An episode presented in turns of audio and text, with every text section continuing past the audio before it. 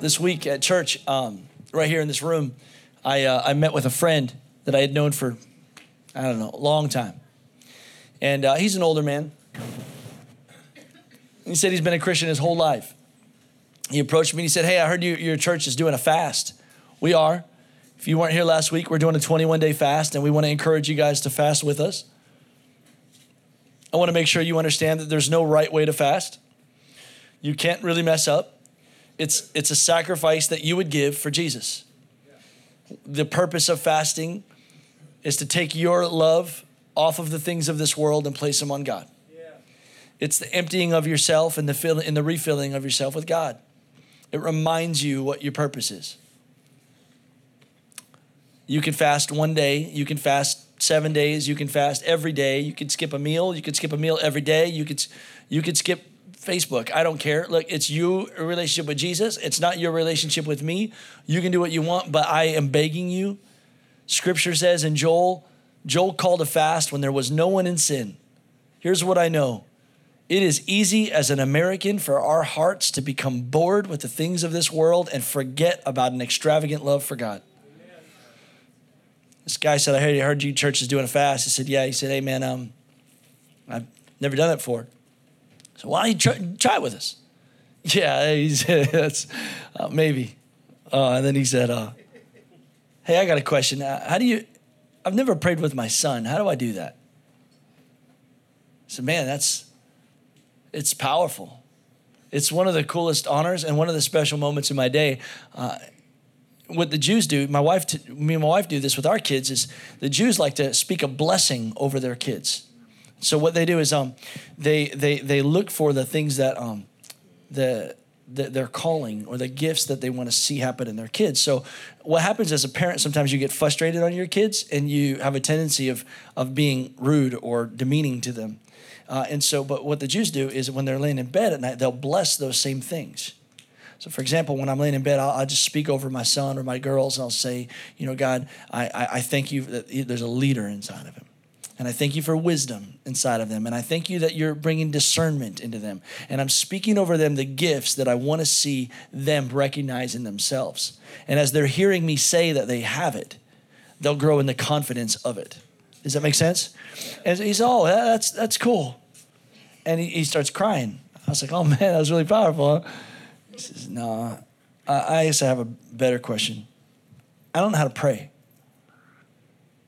And I realized that's a lot of the body of Christ. We love God. We really do. Man, I love God. I don't know how to talk to Him. I don't know how to have a relationship with Him. And that's hard because it's it's imperative in any relationship. Try having a crush on someone and not talking to them. It's not going to go very far. Today, what I'm hoping to do is practically give you some of the resources that will put the nuts and bolts together and make your relationship with God mathematically make sense. We're creating a system today. This message may be too simple for some people that want a deep message. But I'm trying to improve my relationship with Jesus. And I think that there's some mathematical formula here in it today for me. So, um, as you give up some food this week, you need to make sure that you fill up with Jesus. And this is how we do it. If you want to, one of the reasons why we fast is because I, I was telling my friend that I, I love tacos and I love Jesus. And I sometimes there are seasons in my life where I feel like I eat more tacos than I pray to Jesus. Has anyone else ever been there? Uh, and so, if, if we love tacos and we love TV and we love sports and we love all these things, what happens is our extravagant love for Jesus has become normalized with the things of this world. But Jesus said, when he was asked, What is the greatest commandment? That you love me with all of your heart, with all of your soul, with all of your mind. It's hard to love Jesus first. It's easier for me to love work. It's easier for me to love my wife. It's easier for me to love my children. It's easier for me to love my friends. But putting Jesus first isn't always easy. But this is some of the things that we found out about it. And I'm believing right now there's some people in this room. Raise your hand if you believe that your heart has said you want to love Jesus first in your life. Would you just so I know I'm talking to you today? Okay, great. I know one, two, three, four, five. Six. Okay, great. Here we go. Uh, Psalms chapter one, verse one through three. Oh, the joys of those who do not follow the advice of the wicked, or stand around with sinners, or join in with mockers, but they delight in the law of the Lord, meditating on it day and night. They are like trees planted along, along the riverbank, bearing fruit in each season. Their leaves never wither, and they prosper in all they do. Let's pray. Lord, help. Amen. Okay, so here's what I what, I, what I'm reading in this story uh, is that people who, who uh, follow the Lord, that, lo- that delight in the Lord, they love the Word of God and they meditate on it day and night. Okay? Well, you're like, but I love the Lord and I don't meditate on it day and night. When I entered into a relationship with my wife, it was new for me. There was a lot of things that she loved that I didn't, that I had to learn how to love. The Lord loves His Word and it is probably the most significant thing on the planet. There are a lot of possessions we have in this world, but the Word of God is the most important thing that you possess. Some of you have nine or 10 Bibles. Um, we have to get it in us. Meditating on it. Now, here's, here's, here's what I've learned. Check this out. Successful people do consistently what other people do occasionally. Okay? Let's think about this. People that are that love God with all of their heart, they read the word day and night. And they meditate on the word day and night. People that are champions of the faith do it day and night. And my objective as your pastor is not to just get you to like God not to just get you to love God. It is the mission of the church that we are to make disciples, people that are like Jesus and follow him. It is our mission. We don't want to just get you to say that you like Jesus. We want to teach you how to have relationship and how to become like him. Does that make sense to everyone? That is the call of God on your life to become like Jesus. Now, in order to do so, successful people do consistently what other people do occasionally. Let's think about the champions of anything an athlete, a football player, um, a cook. What's what's what's the Emeril? What's the Emeril guy? Bam! Right? He cooks every day, and he practices with spices every day because he wants to be the best. He becomes obsessed with it. And, and successful people do consistently what other people do occasionally. And what I've learned is there's some people in here, raise your hand if you can't cook. It's because you don't do it that often. And if there are people in this room that are struggling in their faith, having a hard time, last year your prayer was, This year, God, I want to put you first. And the year before that, it was that you're struggling in your faith because successful people do consistently what other people do occasionally. We have to figure out how to love Jesus consistently. And if we can figure out how to be consistent in our love for God, He'll be first in everything we do. The psalmist said we do it by reading day and night. Does that make sense? Our habits will make us or they'll break us, but we become what we repeatedly do. And so, if you want to become godly, we have to constantly enter into godly things. And the less frequently we enter into godly things, the more distant and shameful we feel about where we are spiritually. But it's not the Lord putting shame on you. He always loves you and he's always just going to call you. He doesn't you, you, there's nothing you can do to make yourself more godly. Everything that is godly Jesus has already done for you. I want to make sure you understand that. But there are things that we can do to keep ourselves in a place where we're growing in faith, growing in the knowledge of God, growing in an understanding of what God wants to do in our life. Does this make sense? Cool. The Apostle Paul struggled with this problem that our habits will make us or break us. And he said that we become what we repeatedly do. And this is what the Apostle Paul said in Romans chapter 7. He said, I don't really understand myself, for I want to do what is right, but I don't do it. Instead, I do what I hate. Anyone else? This is our apostle saying this. So if there's any level of you that identifies with this, I want you to know it's a good thing that you identify with an apostle of the faith. It's good. It's good for you. It's okay. I feel the same way. I want to do what's good, but for some reason I screamed at my kids.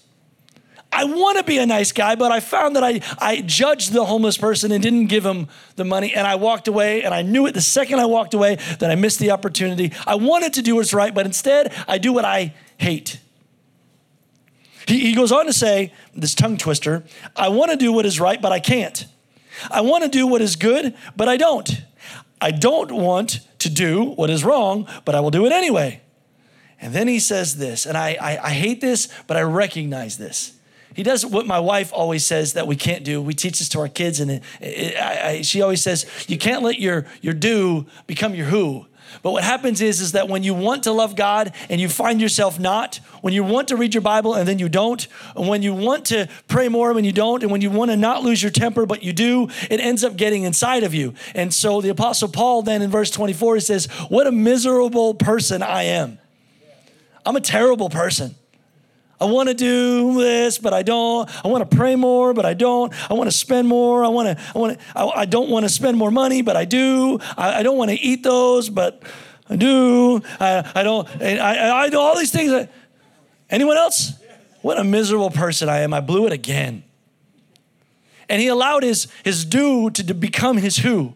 And he says, Who will free me from this life that is dominated by sin and death?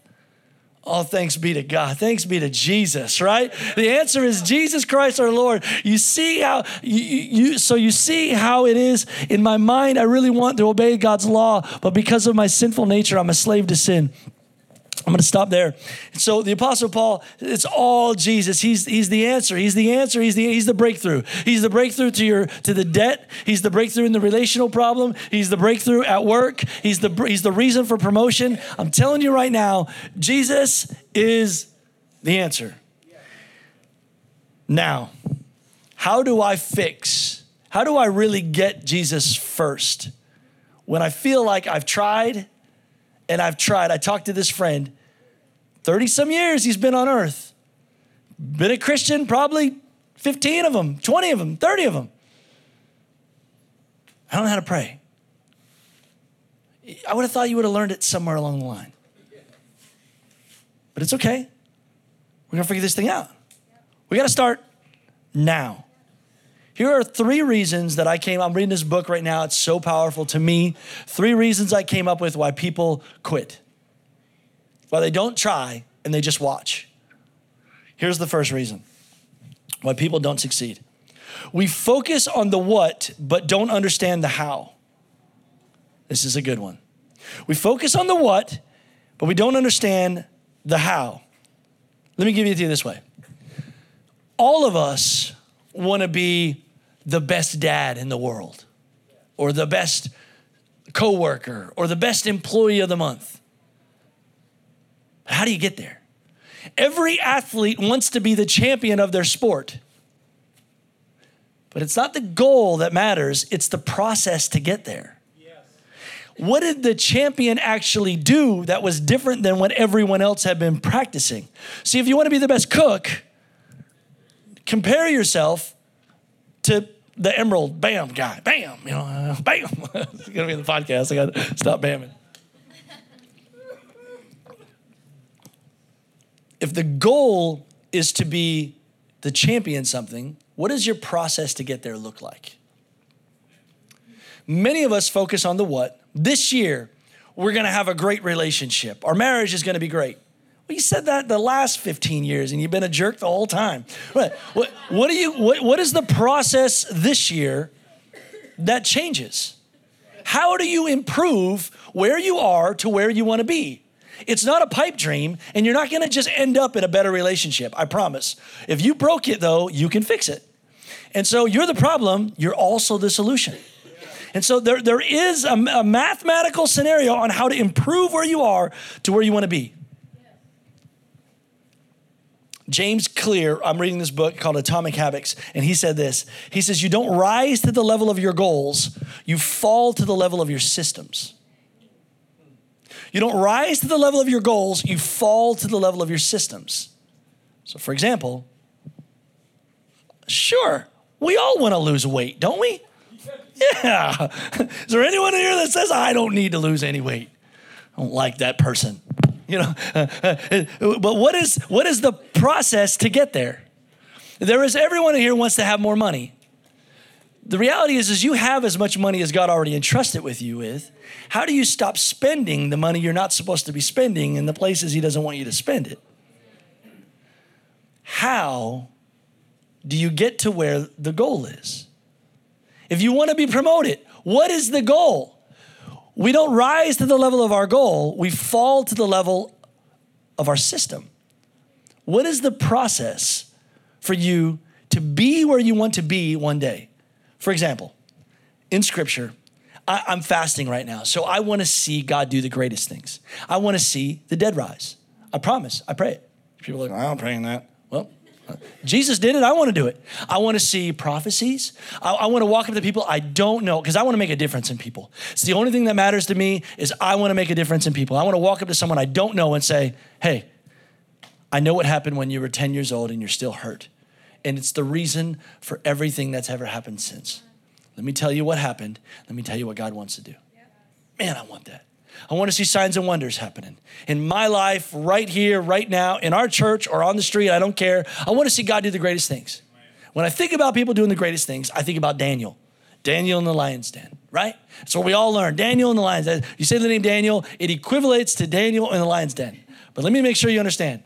Daniel, who shut the mouths of his enemies, his lions, who all of a sudden weren't hungry when fresh meat was sitting there. I don't know what happened there, but I, I like to think of Daniel petting the lions you know, like they were hanging out with him. It's my dream to pet a lion. That's why I grow my beard, because I want to, I think about petting lions. My wife hates my beard, and I tell her all the time, you need to get right with Jesus. Jesus had a beard. It was big, scientifically proven. Anyways, I'm going to keep going. Um, Daniel didn't just get to the point where he had an anointing one day to be present in a scenario that was harmful to him he got there because of a, a process. Now, the process, you know, I want you to understand, he had, did other things. He didn't just have the gift of prophecy and the ability to interpret dreams. No, no, Daniel had, had much more than that. He was an advisor to the king.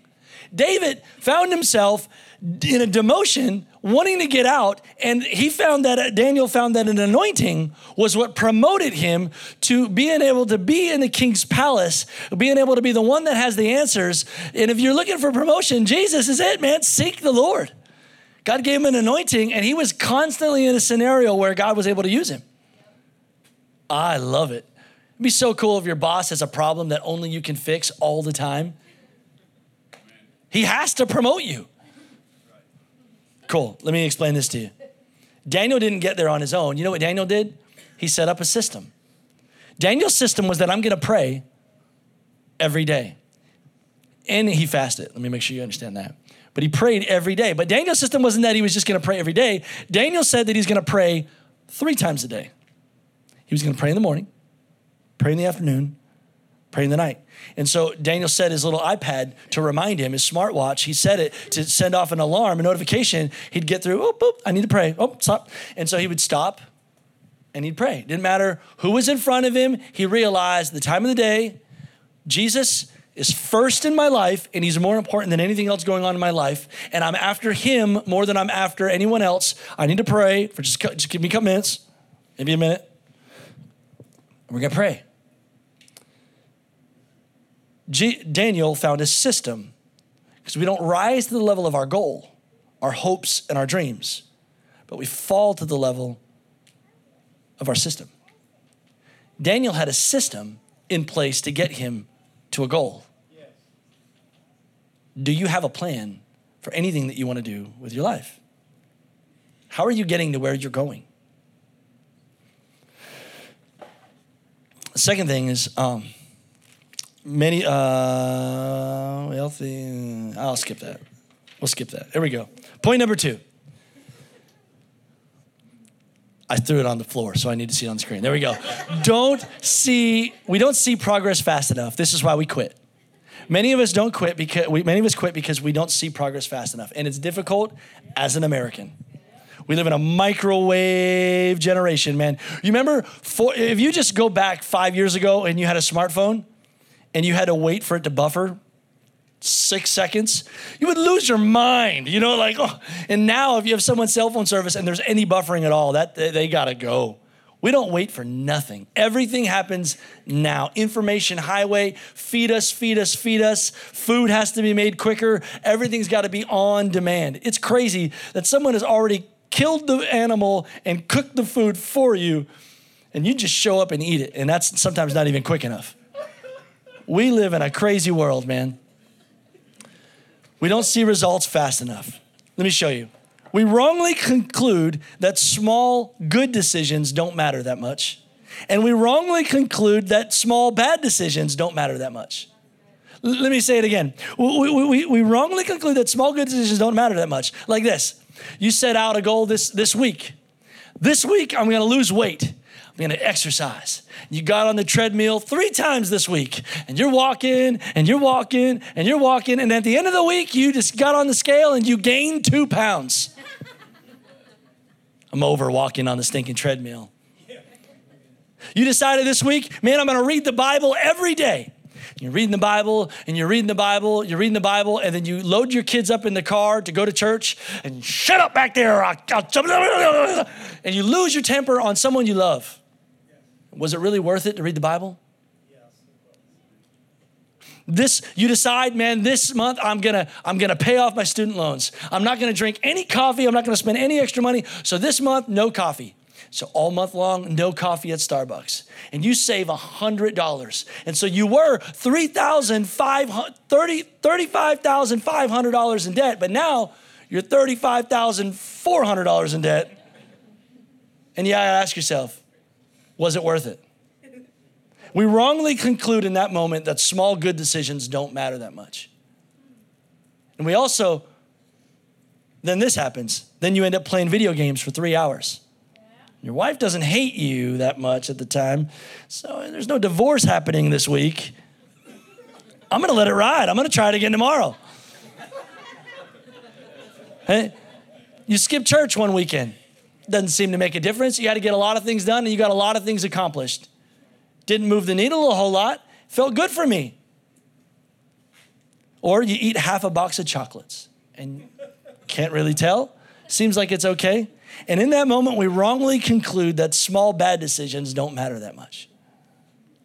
But here's the problem that we're forgetting in every decision that happens is that our life is the sum total of all the small decisions that we make.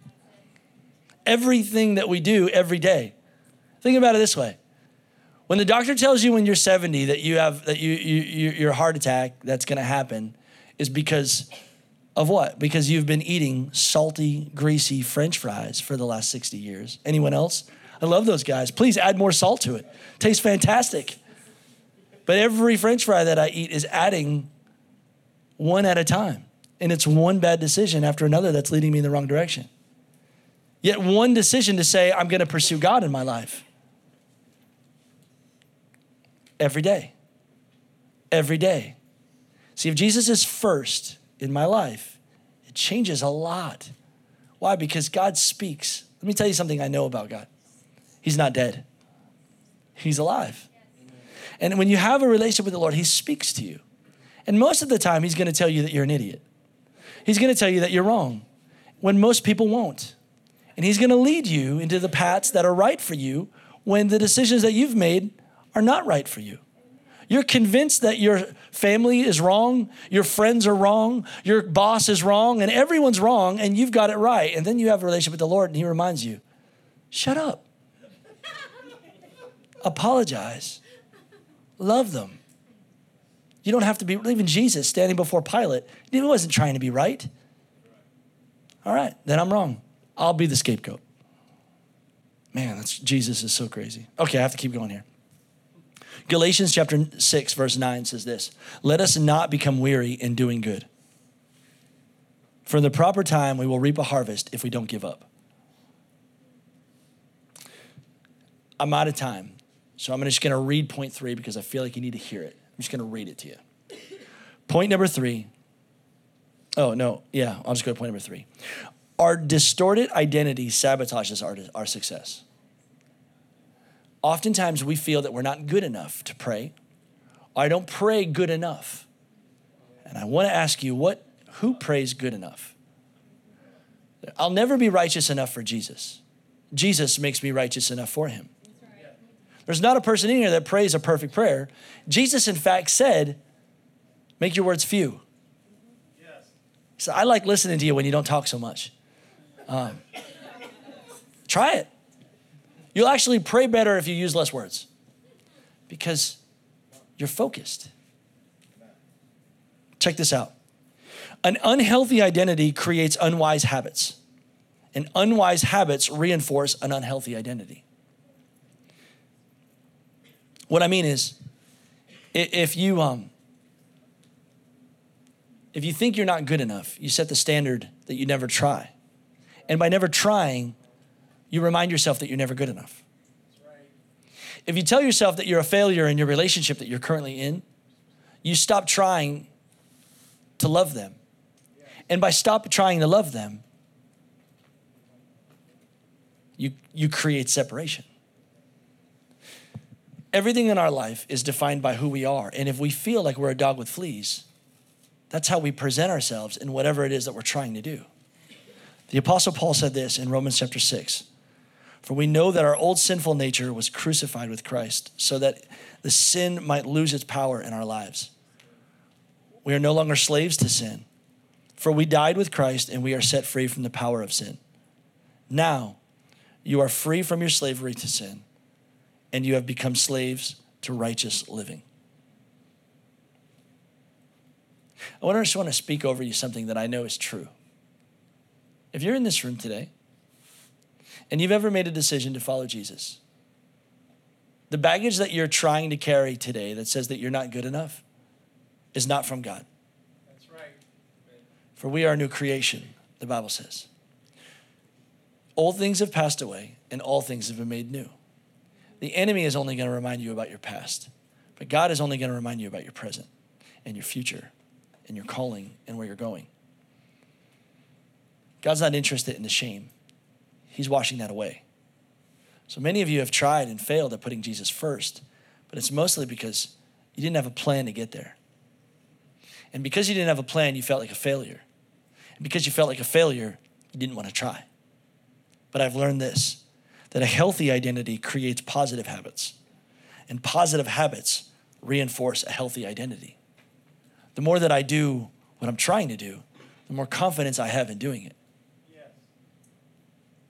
And that goes with everything from cooking to playing video games with my son to playing Barbies with my daughter.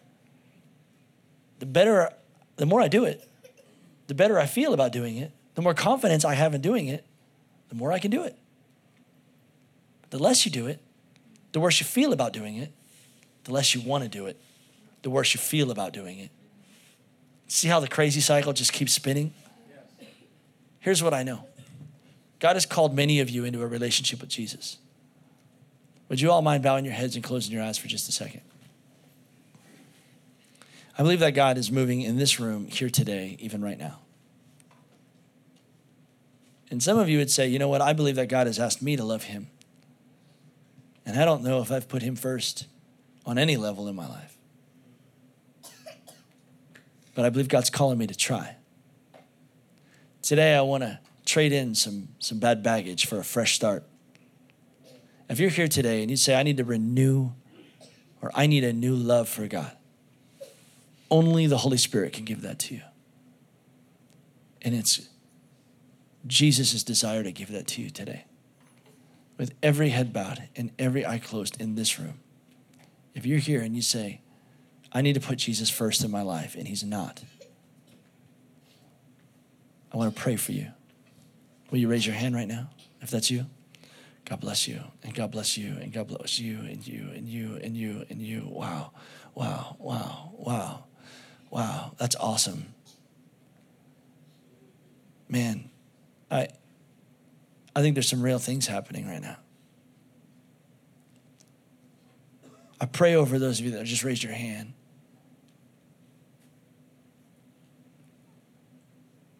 Lord Jesus, take my sin, take my mistakes and my failures and my shortcomings, and wash me in the blood of Jesus. And I pray that your Holy Spirit would fall upon me and them right now. The power of the Holy Spirit. The power of the Holy Spirit.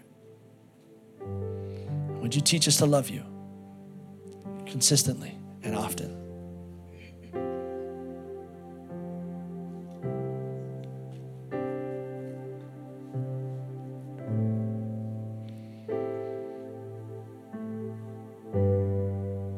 Holy Spirit, would you have your way in this place?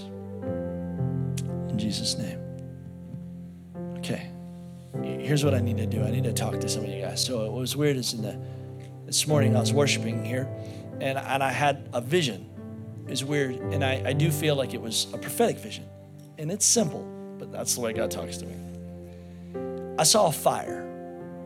And a fire in, in, in, in scripture uh, symbolizes a love for God often. And I feel like God has put a love for, for, for the Lord inside all of us. It's like, I'm just grateful to be alive. I'm grateful for the things you've blessed me with. And we want to live for Him but often we feel like we fall just short of that. Well, what happens with a fire is a fire burns out. Jesus talks about multiple parables in Scripture where the love for God burns out in our life. Sometimes he talks about it in forms of sowing seed and, and the seed dying. The, the, the, the fire will burn out in our life if we don't put more wood on it.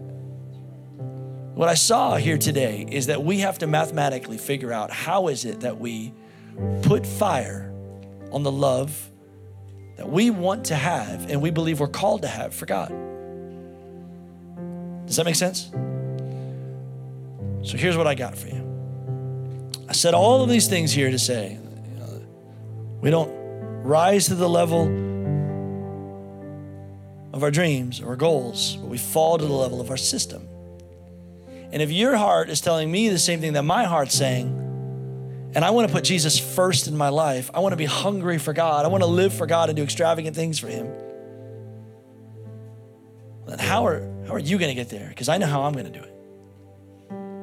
Now, if you were trying out to be in some kind of pro sport, you wouldn't apply for the pro sport today. You would apply for the rookie league and get better. So don't try to be in the big hitters. Don't try to be Brady Benegas. You know, don't don't try to be me. Don't try to be Tom or Phil. Man, uh, you guys are here. Golly, Tom and Phyllis are here. The, it's hard. now I'm nervous. All right. So, anyways, um, start where you're at. Yes. So you, you want to start with a minute, a prayer a day. I don't care how unspiritual that sounds. It's spiritual to Jesus. He's gonna he's gonna drink in every second of it. So here's what we're going to do. I was sitting back there praying the other day, yesterday, and God, I felt like God uh, shared with me like a sentence that it was like weird. It came out of nowhere. And I, I had to Google it. I had to figure out if it was right, but I couldn't find it on Google. So I asked some mathematicians, and here's what I heard 2% of our day will change 100% of our life. 2% of our day can change 100% of our life. So I was trying to do the math I was going crazy. And there's some geeks in here right now that have already done the math. All right. But 2% of our day, 2% comes out to 30 minutes. Like there's no way that's right. I promise. 30 minutes a day will change 100% of your life with Jesus. Here's what I'm asking you to do. Same thing that Daniel did. If you can't get 30 minutes in in the morning, it's okay. I'll help you. Can you get three tens in? If you can't get three tens in, can you get six fives in? And I'm okay with you setting an alarm. So will God. I promise He'll work with that. If you were ever in prison and a visitor said, I can give you five minutes, you take it. God feels like he's in prison because all he wants is you. He'll take five minutes and he'll love every second of it. What is the system that we have to get back to God? You can today sign up for any reading plan on your U, U Bible app, and they'll they'll remind you every day. Hey, dude, you're supposed to read your Bible. Hey, you're supposed to read your Bible. I hate it sometimes. I'm like, dude, shut this thing off, man. But it's so good for me. Every day it reminds me, I'm gonna read my Bible today. Okay. You sign up for anything. You're struggling with anger? There's an anger Bible reading plan. struggling with finances? There's a financial Bible reading plan. Struggling with wanting to Never mind. I'm just going to let that go. Here's what you need to know. Uh, I, I did some thinking, and we're going to call it the 10, 10, and 10 plan. I'm going to challenge you this week to read the Bible for 10 minutes. If you're not good at reading the Bible, please do not read the Old Testament please do not read the stay in the gospels. Let jesus talk to you. Like don't read stuff about god speaking to this dude to go do something crazy. You're not going to understand it. So let jesus do, when you understand jesus talking to you and you're reading the bible and god's talking to you through his word you can move on to bigger things. Just stay in the gospels. Matthew mark luke and john. Does that make sense to everyone? 10 minutes a day. If jesus is going to be first you don't want next year to show up and you go, man, I wish I'd just be praying. I'm going to mathematically show you how to get there. Some of you are like, I don't know how to pray. Will you pray? Make the decision first. Good. 10 minutes of prayer. That's all I'm asking. I'm gonna ask you to pray for 10 minutes a day. And this is what prayer is gonna look like. Right now, I'm gonna ask you to think of two people or two things you need to pray for. Can you get them? Raise your hand if you got them. We're gonna practice right now. Because I'm not going to put you in the game unless you've had practice. So I don't want to send you out the door unless we've done this together. So, can you successfully pray for one minute for one thing? Here we go. Everyone, bow your heads, close your eyes, and pray for one minute for one of those things right now. Go. Dear God, I pray.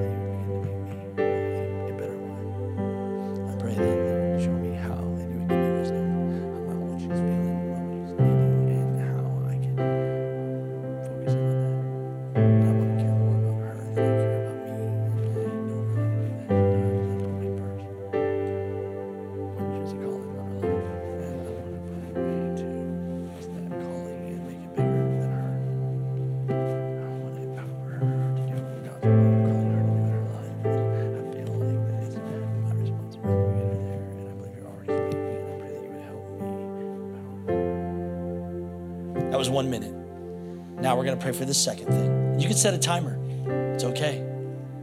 Second thing, ready?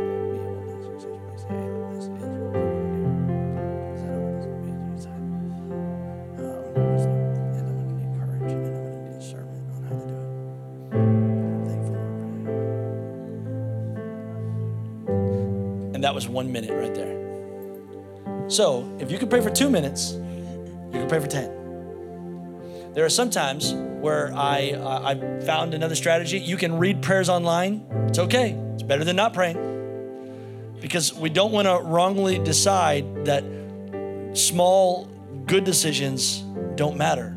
They do. Your prayers matter. Every per, you, they poll a secular market and ask them if prayer matters. And everyone says that prayer is powerful. Well, we got to do it. We got to do it. So I'm going to ask you one more time. I'm going to ask you to ask God this week. So here's so 10 minutes praying, 10 minutes reading your Bible. I'm going to ask you to spend 5 minutes praising God. Thanking him for things in your life, thanking him for who he is. That he's stronger than you, that He's wiser than you, that He's smarter than you, that He's more powerful than you, that He's more faithful than you, that He's He's gooder than you. He's uh, whatever it is. I want five minutes praising God, and then five minutes sitting in quiet, just listening. So I'm going to ask God to speak to everyone in this room right now about the system that you're going to set in place to accomplish the goal of drawing closer to God this year. Right now. Just listen.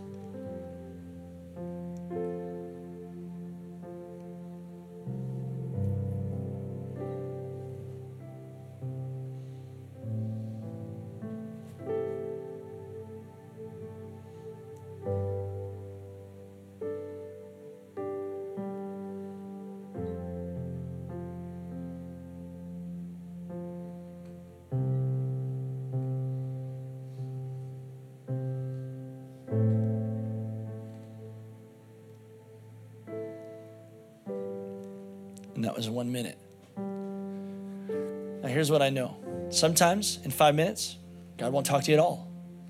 Sometimes you'll see a vision, an idea of something, an image.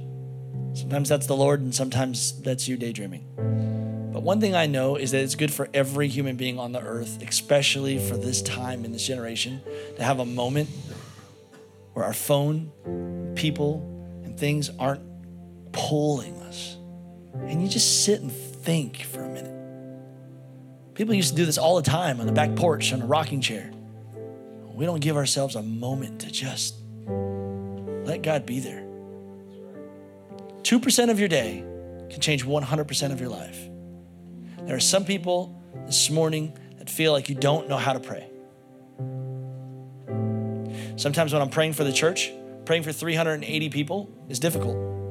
So I, Googled it, and this is what I found just say everyone's name. So I'll say Joyce, and I'll breathe in, and I'll breathe out, and I'll think of the situation that Joyce is dealing with in her life. And then I'll say Brady. I'll breathe in, and I'll breathe out, and I'll just bring them to the Lord. And if you've got 100 people in your life, you can just breathe, say their names, just bring them to the Lord and what you know they're dealing with. Does that make sense?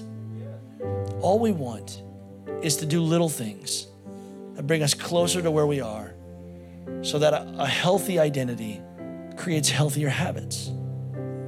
So that healthy habits create a health and reinforce a healthy identity. Some of you don't know the equation how to put Jesus first. And today I'm mathematically trying to show you. You just got to start with 2%. Does that make sense? Father, I'm praying for everyone in this room today for the 2% of their life they would wholly commit it to you. Have your way. Have your way. Have your way. Our objective is to lay our lives down for you. All we want is for you to move, to use us, to glorify us. But I'm thankful, God, that we're not just making Christians. This is the start of making disciples. I believe that with all of my heart. There are men and women of God that are being born here today. Jesus' name.